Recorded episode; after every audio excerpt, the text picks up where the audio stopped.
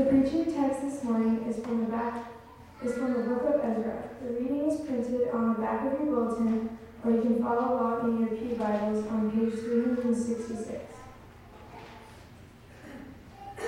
In the first year of King Cyrus of Persia, in order that the word of the Lord by the mouth of Jeremiah might be accomplished, the Lord stirred up the spirit of King Cyrus of Persia, so that he sent a herald throughout all of his kingdom, and also a written edict declaring, Thus says King Cyrus of Persia, The Lord, the God of heaven, has given me all the kingdoms of the earth, and he has charged me to build him a house at Jerusalem in Judah. Any of those among you who are his people, may their God be with them, are now permitted to go up to Jerusalem and Judah and rebuild the house of the Lord, the God of Israel. He is the God who is in Jerusalem.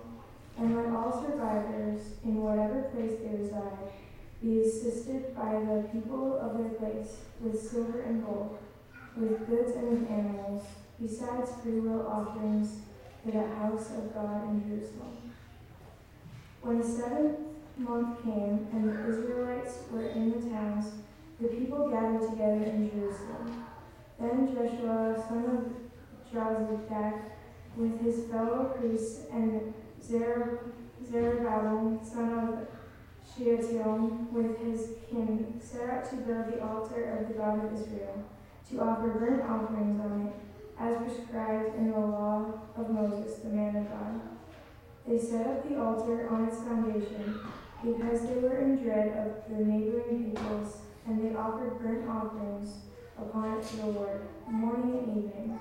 And they kept the festival of booths as prescribed, and offered the daily burnt offerings by number, according to the ordinance, as required for each day. When the builders laid the foundation of the temple of the Lord, the priests in their vestments were stationed to praise the Lord with trumpets and the Levites, the son of Asaph, with cymbals, according to the directions of King David of Israel. And they sang responsibly, praising and giving thanks to the Lord, for he is good, for his steadfast love endures forever toward Israel. And all the people responded with a great shout when they praised the Lord, because the foundation of the house of the Lord was laid.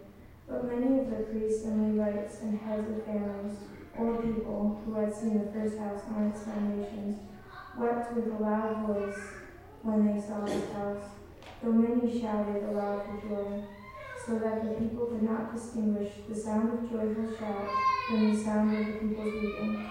For the people shouted so loudly that the sound was heard far away. Word of God, word of life. Let us pray. These are your words, O Lord. Your word is the truth. Lead us into the truth. Amen. So there is there's something, just something about a promise, right? Especially a promise when it comes from a reliable source, right? Not a word from someone who's flaked out on you a million times, but a but a promise of one that you can trust. It's like being next in line for your favorite thing, right? Being next in line for that roller coaster you waited an hour and a half to ride, or walking into the movie theater for that film that you and your family waited for years to come out. Um, that feeling that comes over you when you're about to become a parent for the first time. Everyone here can think of a time that they waited. Something that they waited and waited and waited for and, and what was that moment like when it was almost here? Right? When you knew finally it was going to happen. Right? That's, that's the experience our faith ancestors were having in the book of Ezra, chapter 1. I just want to reread a portion of that now.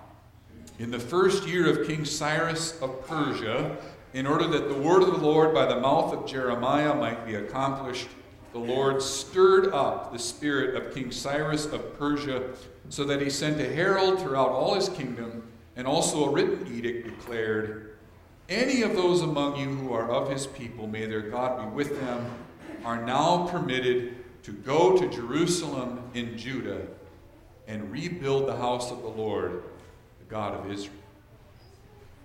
For two generations, God's people had been in exile in Babylon, far away from Jerusalem, punished for the sins of their ancestors, hundreds of years of idolatry and greed and faithlessness. And year after year, these exiles who'd never been to Jerusalem heard stories of Jerusalem from their parents and grandparents, and they longed for this day when they might go home.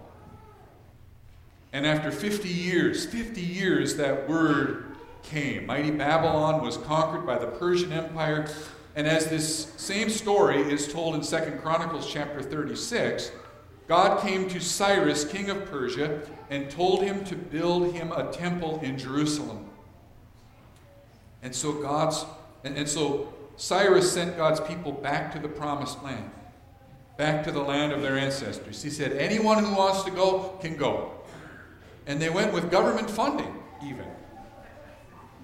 And I want to think about that amazing moment when they heard that word, when they, when they held that promise in their hands. Right? They, they'd heard, they'd heard someday, someday they'd be going back. God had said it'd be 70 years through the prophet Jeremiah. Well, it turns out it was closer to 50.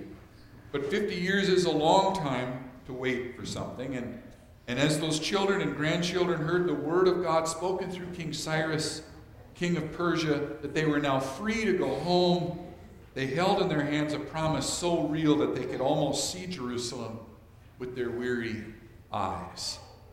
It was such a beautiful moment that these words, uh, these are the words that actually end the Hebrew Bible. Not, not these words from Ezra, but very similar words from Second Chronicles chapter 36. For our Jewish brothers and sisters, Cyrus's decree ends the entire Bible. That moment when the promise was close enough to almost taste and touch and yet not completely fulfill. And it's moments like these that capture my imagination today. There are moments in this life, of course, when we are just sort of covered in sorrow and struggle, and we have psalms and songs to articulate those emotions and feelings. And, and I know by faith that there's this moment in the future when we will join the heavenly chorus and sing around the throne of God in the New Jerusalem, there, where there will be no more tears and no more suffering and no more sorrow and no more death. Right? But until that comes, the moments that I savor the most are when the promises of God are so near that they feel like they're just close enough to reach out and touch. One example is that moment in Holy Communion. Right? When we receive the bread and the wine in faith, and the body and blood of Christ comes near enough to taste with the promise of forgiveness, the assurance of everlasting life. Or those often fleeting moments in family life or community life or work life when, when we come together and, and love and courage and togetherness can be felt. Like a, a family movie when, when we all sit together and enjoy one another's company. Um, and togetherness can be felt, right? Um, or a community moment when we all come together around a common cause, or a, or a work moment when that project is, is right on the cusp of being completed and, and a deadline is met and people are served and competencies felt. Right? None of those moments is perfect, of course, and they don't usually last very long before life kind of sweeps in and challenges us again. But there's just these moments, right? When the promises of God are felt, when God's presence is palpable, when we know that our faith is true, and that a day is coming when we won't just hope, but will actually see. And that kind of promise changes us. I believe it transforms us. It opens us up to a joy and peace that we can, can share with others. Right? We're going to sing a hymn in a moment that's one of my favorite Advent hymns. That hymn is Fling Wide the Door. That's even fun to say. Fling wide the door, right? And I especially love this hymn because it's, it's an especially powerful song about what we do when we're holding a promise in our hands, right? Fling wide the door, unbar the gate. The King of glory comes in state. the one that we wait for, right, is so near that it's time to open wide the gate. Right? We, we know what, what the world looks like. It's, it's uncertain and it can be scary, and it, we have this feeling about how badly we need walls and, and gates, right? And security and safety and all that stuff. But everything changes when the king comes near. Right? When the king is near, we open wide the door. We fully expect him to walk in at any moment. Right? That's what bearers of a promise do.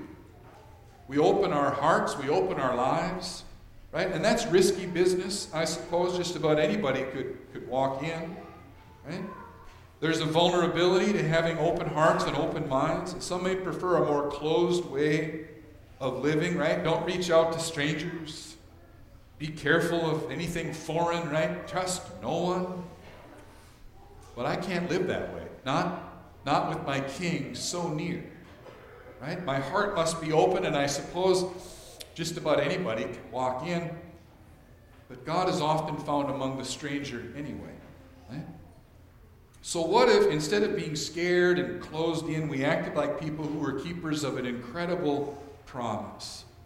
What if instead of living our lives based on fear, we lived based on God's promise to always be with us and give us exactly what we need? What if instead of looking with skepticism at others, wondering who's out to get us, we looked at the world through God's eyes and saw people as inherently beautiful and gifted, people who could bless us as we bless them, and as we bear God to one another.